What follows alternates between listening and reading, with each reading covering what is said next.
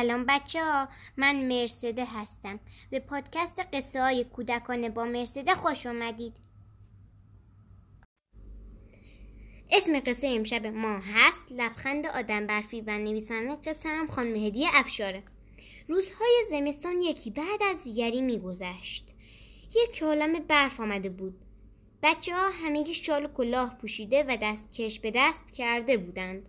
آنها با شادی و جیغ توی پارک پر از برف گوله های برفی می ساختند و به سمت هم پرت می کردند. بهروز، اصل، پارسا و فرشته هم در گوشه ای از پارک به فکر درست کردن آدم برفی بودند. بهروز و اصل برف ها را روی هم جمع می کردند تا بدن آدم برفی را درست کنند. پارسا و فرشته هم هر کدام جداگانه دست و پای آدم برفی را می ساختند.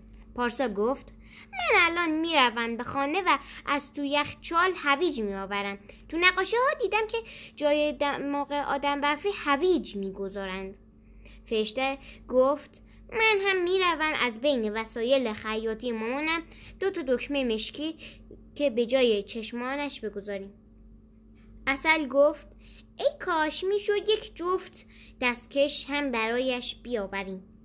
پارسا بلند خندید و گفت این که از برف درست شده سرد سرد است. تازه برف بازی نمی کند که دستکش بخواهد.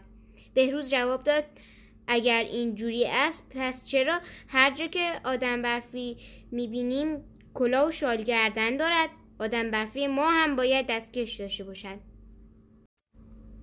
همین موقع مارال که سرما خورده بود و باید چند روز توی خانه استراحت می‌کرد و داشت از پنجره خانهشان بچه ها را نگاه می‌کرد دستکش و کلاه و شالگردن قدیمیش را از پنجره برای آدم برفی پایین انداخت و گفت من اینها را هیچ لازم ندارم.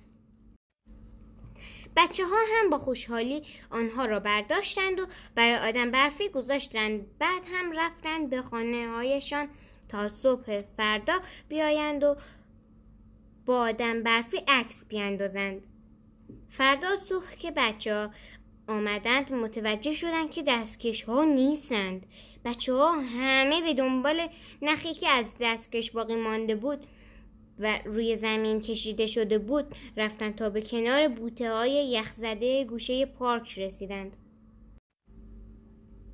بچه گربه دستکش را بین دستهایش گرفته بود و میو میو می‌کرد. میو میو. انگار داشت دستهای یخزده اش را گرم می‌کرد. بچه ها با تعجب نگاه می‌کردند و همه می‌دیدند که بچه گربه از سرما میلرزد. بهروز گفت به جای عکس گرفتن بیاید برای بچه گربه یه جای گرم درست کنیم.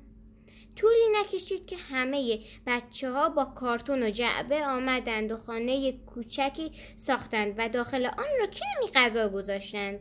بعد هم شال گردن آدم برفی را برداشتند و کف خانه گربه پهن کردند.